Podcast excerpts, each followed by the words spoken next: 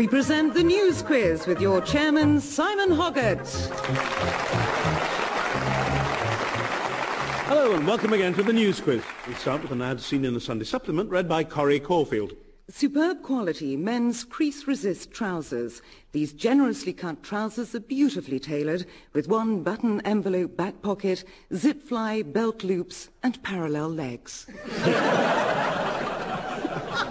Thanks to Jean Allen of Weston-super-Mare for sending us that. Let's meet the teams now. Please welcome first on my right, Linda Smith and Clive Anderson. Facing them, Francis Wheen and John O'Farrell. Linda, you get the easiest question of the night. What's got two legs, two arms, weighs six pounds twelve ounces and improves your electoral standing? You need some help with this one. Oh, I don't know. It's a tricky one. I may need your razor-sharp legal brain on this one. uh, well, it's little baby Leo, isn't it? Born to the Blairs and um, giving uh, Tony Blair apparently a, a bit of a leg up in the polls. Uh, before he was born, Blair was sort of a bit down in the popularity polls, and then as soon as Leo was born, popularity was soaring again. So um, I'm just hoping, my worry here is that William Hague, who looks like a giant old baby, isn't going to get any ideas about this and thinking he can cash in on this baby boom by walking around Parliament in a baby grow and it's a scary thought really, isn't it? So I suppose really, I, probably Tony's thinking, well, you know, if Cherie has a few days rest, maybe they could have another couple before the election. Just to seal the old deal. It's, nice, it's nice actually they've named him Leo after the Lion King, which I think is... Uh, No, actually, the- Leo was the bookie's favourite name. It was uh, two to one at uh, Ladbrokes. The odds shortened dramatically after Tony Blair was seen coming out, having put ten grand on it. I had a tenner on Lionel. On Lionel, yeah. Lionel Blair. No sense of humour, those Blairs. Well, did you see that statement that Cherie put out immediately afterwards, um, saying she hadn't remembered what an ordeal Labour could be?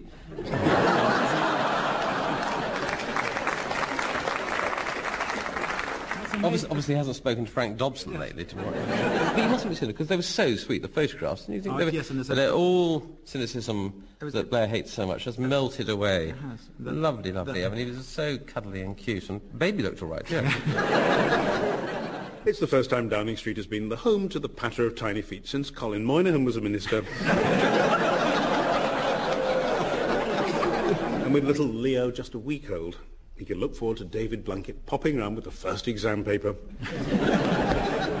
so two points to Linda. Clive, which lottery winner wasn't so much celebrating as ailing? Well, if I admit I don't know the answer to this, if I brought a baby along, would I still get the points? no, I, I do know what this is. This, unfortunately, is Bob Ayling. He's had a bad uh, millennium so far, hasn't he? Because he was running, at the beginning of the year, he was happily running British Airways, uh, though they've uh, lost quite a lot of money recently, and he's been sacked from that. And uh, for some reason, he's not being allowed to run the Dome either, or play his part in the Dome either. I think there's a job here. When Cherie uh, Blair is back on her feet after the baby, I think she'll be able to bring a sort of action on behalf of Bob Ayling and the other woman who was sacked from running the Dome. Because uh, in Prime Minister's Question Time this week, it was said it was a success, and yet they've sacked both the chief executive and the chairman and, and everybody else other than ministers. But So has it I think, the we get, I think? Cherie Blair, who specialises in employment law, can uh, it's an unfair dismissal case. Yeah, here. but It'd be brilliant. they- they're using success in the sense of dismal failure. It's not a very often used sense of the word. It, is, it, is, it was the most visited site in Britain, the Dome, after... Um, But everyone Dublin- will oh, look no. at a car crash. You can't Yeah, yeah. stop ghoulish curiosity, can you? Apparently, each visitor is subsidised to the tune of £90. If you add up the subsidy and divide up the number of visitors, it's £90 per visitor. So I've, I haven't been, so I'm just sending in for 45 quid and I won't bother.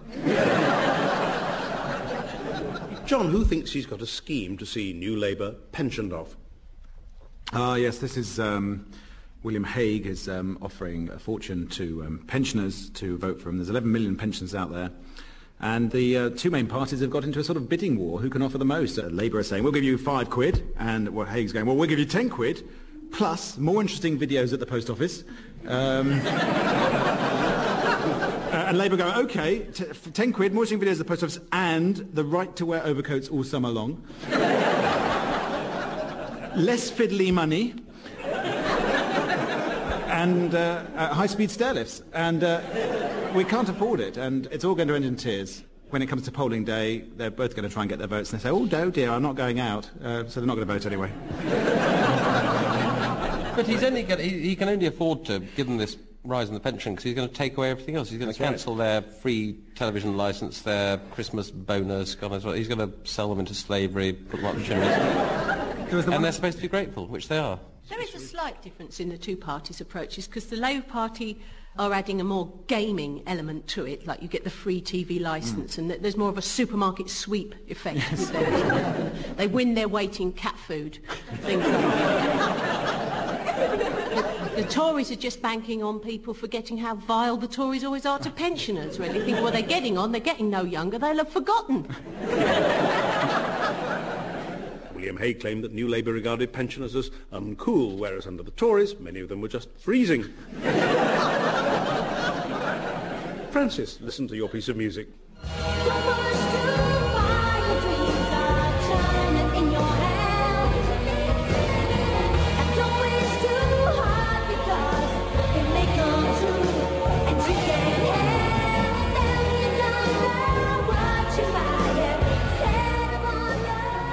China in Your Hand by T'Pau. Francis, why has Bill Clinton got China in his hand?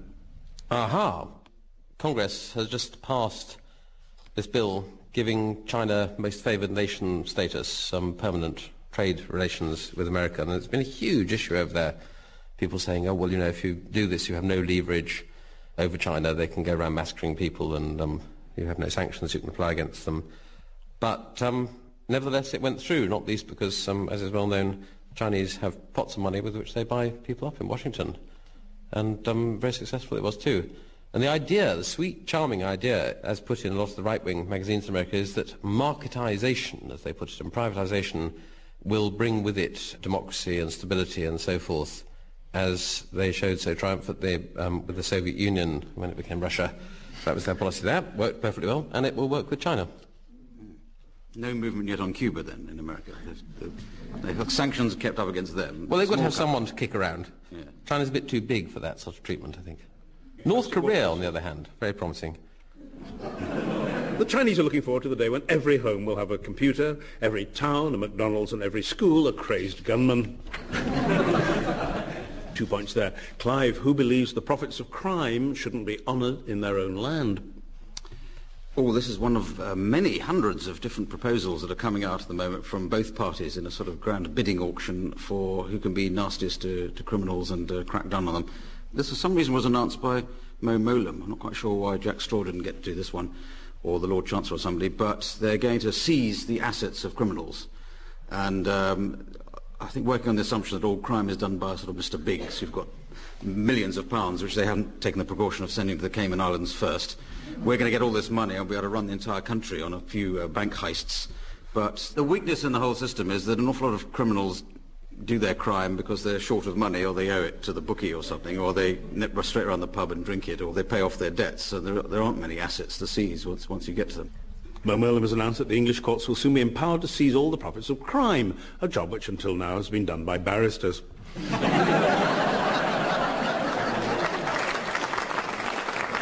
Dr. Mowlam said she saw no reason why millions of people should work hard for a living while a few live a life of luxury built upon the misery of others. Though it always worked for John Birt. Oh, you're brave now, aren't you now? We were brave with... Five years of sucking up to the boss. We were... Serious is out there. We what were about brave Greg, all the time What about there, Greg Professor. Dyke then? What do you think about him? Greg Dyke, eh? Go on, say something about Greg Dyke. Go on. Yeah, You're so big. And a shock announcement by the former chairman of the news quiz.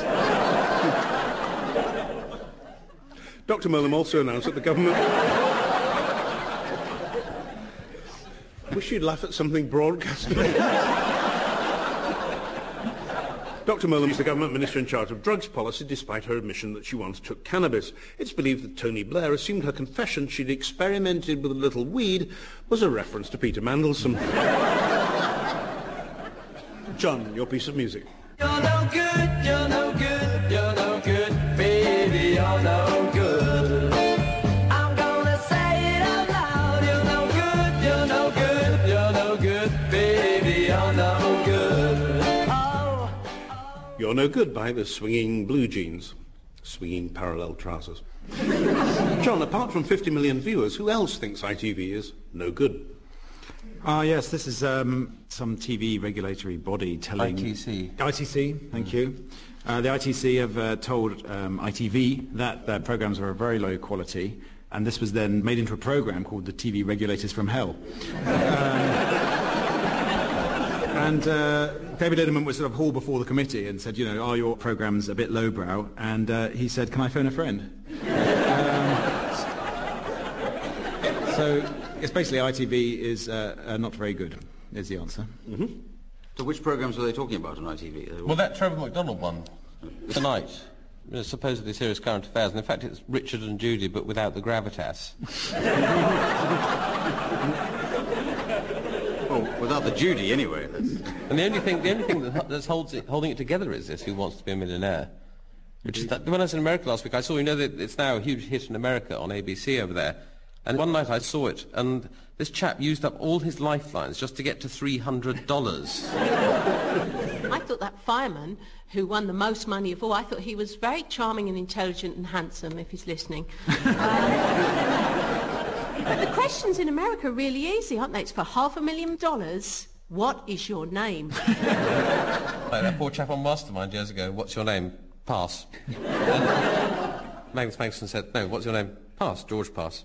Never mind. Well, it's good to hear that one again. Yes. Another chance to hear. It was a golden age, wasn't it? That was when John Birt was running it, though. Isn't it? He's crap compared to the present director. what, what is the... Uh, what's the editor of The Guardian like then, Simon? Because... Uh, Tall with glasses. Yeah. good employer, is he? He's uh, loyal to his staff? Kind, wise, good, true. Because you might be relying on Visionary, him soon. balanced. the scores at the end of round two are everybody eight points. And we start... We start round three with the front page of a museum's public information leaflet. Welcome to the Josephine and John Bowes Museum. Our toilets are on the first floor. Check information boards for the day's activities. Thanks to Margaret Wicks of Bishop Auckland for that. Linda, which university seems to think our friends from the north should stay there? Ah, yes, this is Magdalen College, Oxford, who have turned down in successive years two Geordie girls who did really, really well in their exams, and they were turned down for sort of quite vague reasons. But obviously they weren't very good because they were both offered places by some deadbeat university called Harvard. And uh, Oxford are saying, oh no, it's not snobbery. They're saying they think it's because of the way they spoke that Oxford thought it was a bit down market for them. And uh, I don't think a college that calls itself Magdalen when it is in fact Magdalene is in any position to criticise someone else's accent.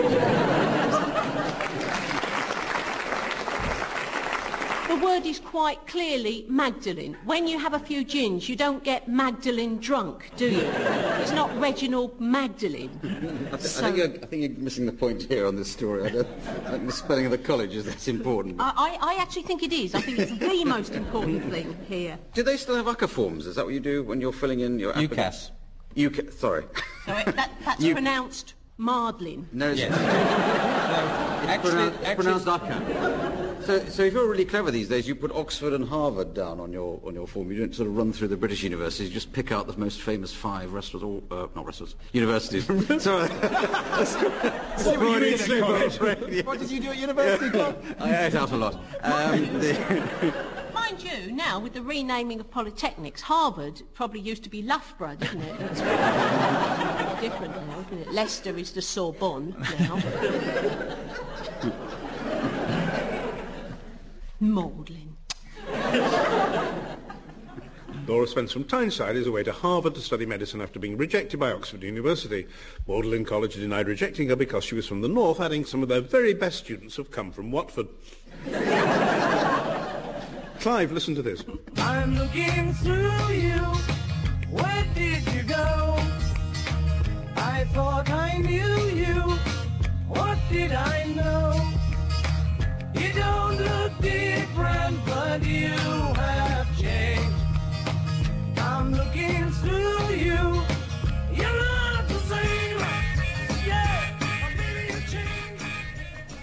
Bit modern for Clive, that. Why, why might the latest development in medical technology prove a little hard to swallow? Oh, yes. This is bizarre, isn't it? Um, this has been developed at the Royal London Hospital. And if they need to give you an internal examination now, instead of having to swallow something nasty like a tube and lights shining down it, you can now just swallow a little pill with a tiny little camera inside it. And you, you swallow it down, and it just sort of films all your insides, all your guts, and your stomach, and your colon, and your cecum, and your all that stuff. Um, What? But the only difficulty is, of course, you've got to... Cecum? Secombe, yeah. It's Cockney rhyming slang. All that. It's all there in your, in your alimentary canal. It's elementary, my dear. Along with And your the- Bentine. Yes, and you, uh, you swallow it. But the And your diffi- Milligan. The difficult... That's, that's a cecum. What's Um, a Secombe? The, um, the only is you've also foul? got to swallow the, the, the cameraman who operates it, which is... Uh, Not for the first time, either.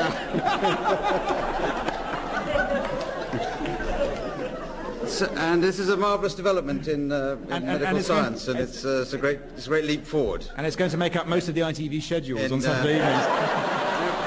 By a, by a freak coincidence, the first person to swallow this is going to be Carol Vorderman, because uh, there's not quite enough of her on the television yet. And uh, I think you'll find all that's correct, even notwithstanding barracking from my own team captain.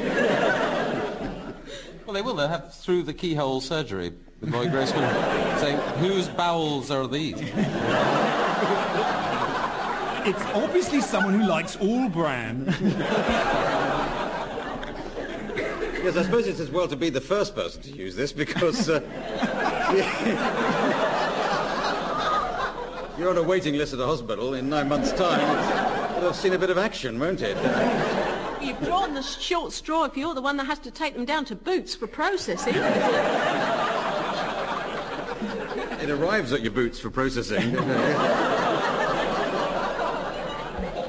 hope that's right. I haven't just made all that up in some bizarre dream. No, no, large parts of it are almost correct. It's news that the Israeli scientist Gavriel Iddan and doctors at the Royal London Hospital have co-developed a tiny capsule that can be swallowed like a pill to relay video images from inside the body. Two points to Clive. John, who aggressively insisted that sitting down is no longer child's play.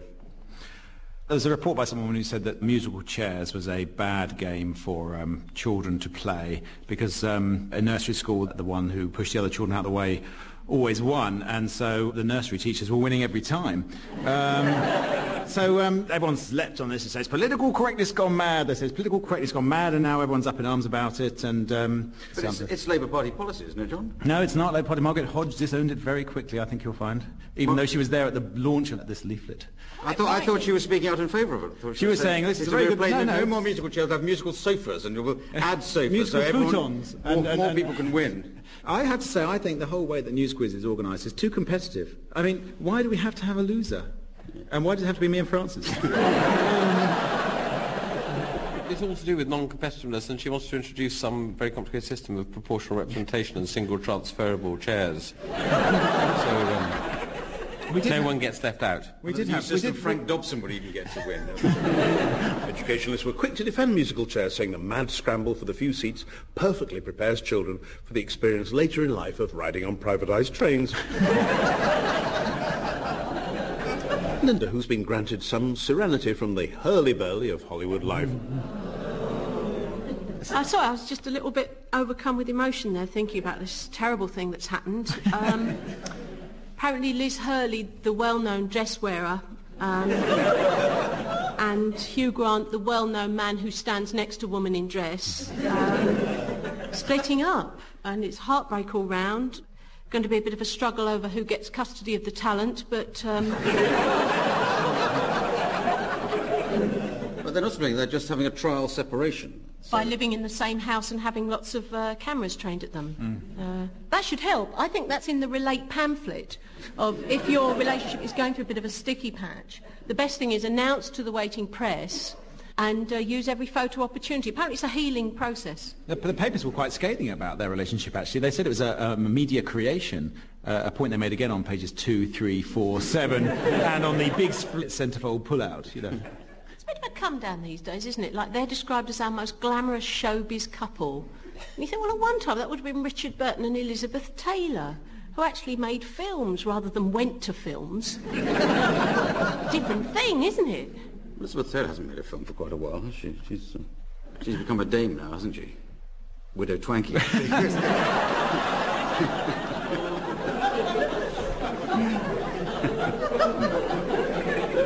As the story broke, all the newspapers were running pictures of a scantily clad figure in a flimsy outfit, barely held together with strategically placed safety pins, but we've had quite enough about Leo Blair. Clive, why might we be hearing the call at Wimbledon of smelly balls, please?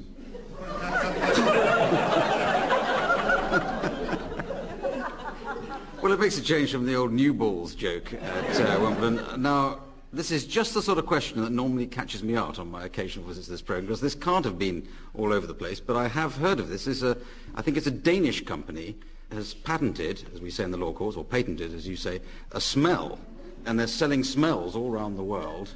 And their first one is the smell of mo- newly mown grass. And for some reason, you can have your balls impregnated, which, which makes it first, obviously, uh, to uh, you, can, have your you can have your balls impregnated with the smell of new mown grass, and because the ball is striking the ground every then, it smells like you're playing at Wimbledon. Nonetheless, you'll still, you know, if you're British, be eliminated in the first round, so it won't make, it won't make any difference. But I think that is the story, and I'm, I'm so pleased with myself for seeing such an obscure story that nobody should really have noticed. But it's also great legal. You should know as a lawyer. It's a, a great legal first because it's the first Yes. European Union recognised trademark in a smell. Because there are two smells registered in Britain One as is the um, whiff, the whiff of uh, copyrighted. beer on and one darts is beer on darts. Yes, there's some firm is selling darts which smell of beer on their on their flights. Well, I think that's all right. I, think you, I, I don't see why you can't patent smells. It's more, more sensible than patenting people's genes, which seems ri- ridiculous. You know, you, you know, the thing that gives you blue eyes, you can, you know, a scientist now owns you. It's, that's madness. Don't you think? Thank you, caller. You're all looking blank because it's not in this week's news. You're all all about that. Okay.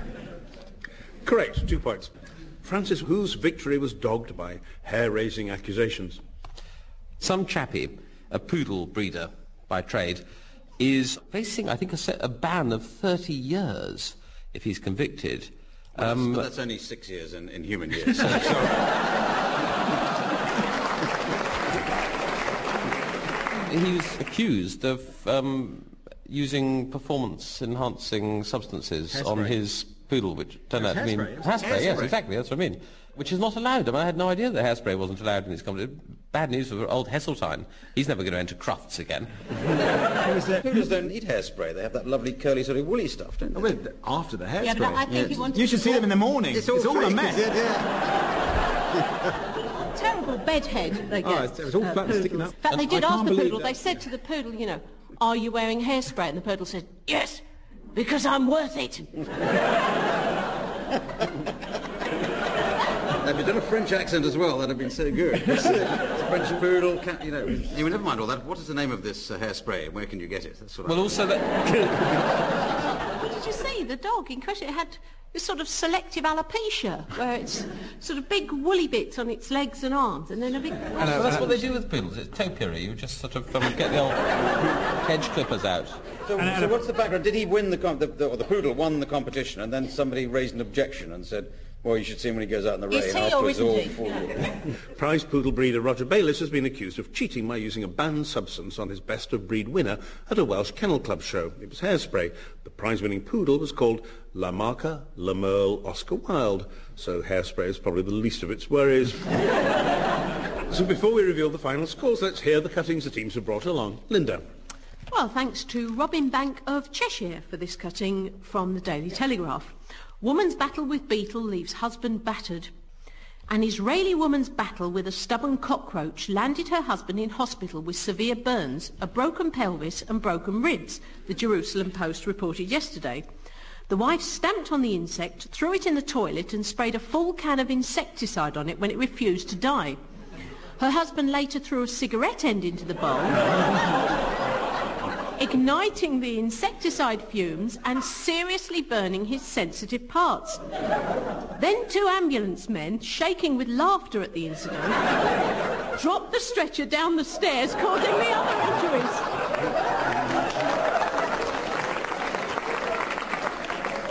Clive.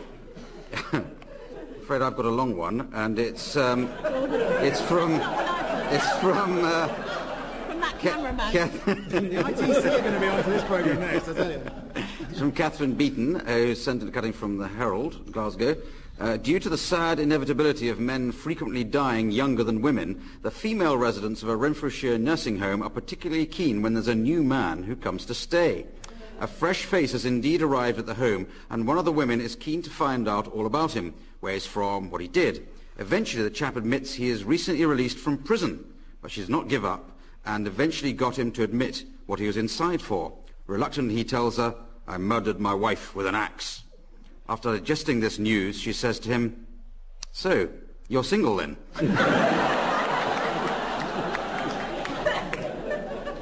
John. This is a cutting from the uh, Journal of the Welsh Black Cattle Society, something I read every week. Um, so thanks to uh, FM Slater of Powys for this. There's a picture of a Welsh black cow, as, it happens, and it says uh, Lewis Ceiriog, uh, now the property of Mr. John Pratt, whose semen is now available and has been in great demand. Francis. Simon, this is from last Saturday's Times. Trainees at the Royal Navy's premier gunnery school have been ordered to shout out bang instead of firing live ammunition in an attempt to save the Ministry of Defence money. Gunners say that the ruling, which will save £5 million over three years, is turning the Navy into a laughingstock and could affect performance in action. Thank you all. Now let's look at the final scores. Francis and John with a wonderful 15, but Linda and Clive holding on to their lead, this week's winners with 16 points. And before we leave you, here's a cutting from the Scottish Mirror. A national design competition challenging students to tell a lie convincingly has been thrown into chaos after a fibbing hoaxer sent a letter to all the universities and colleges taking part, telling them it had been cancelled. With that, goodbye.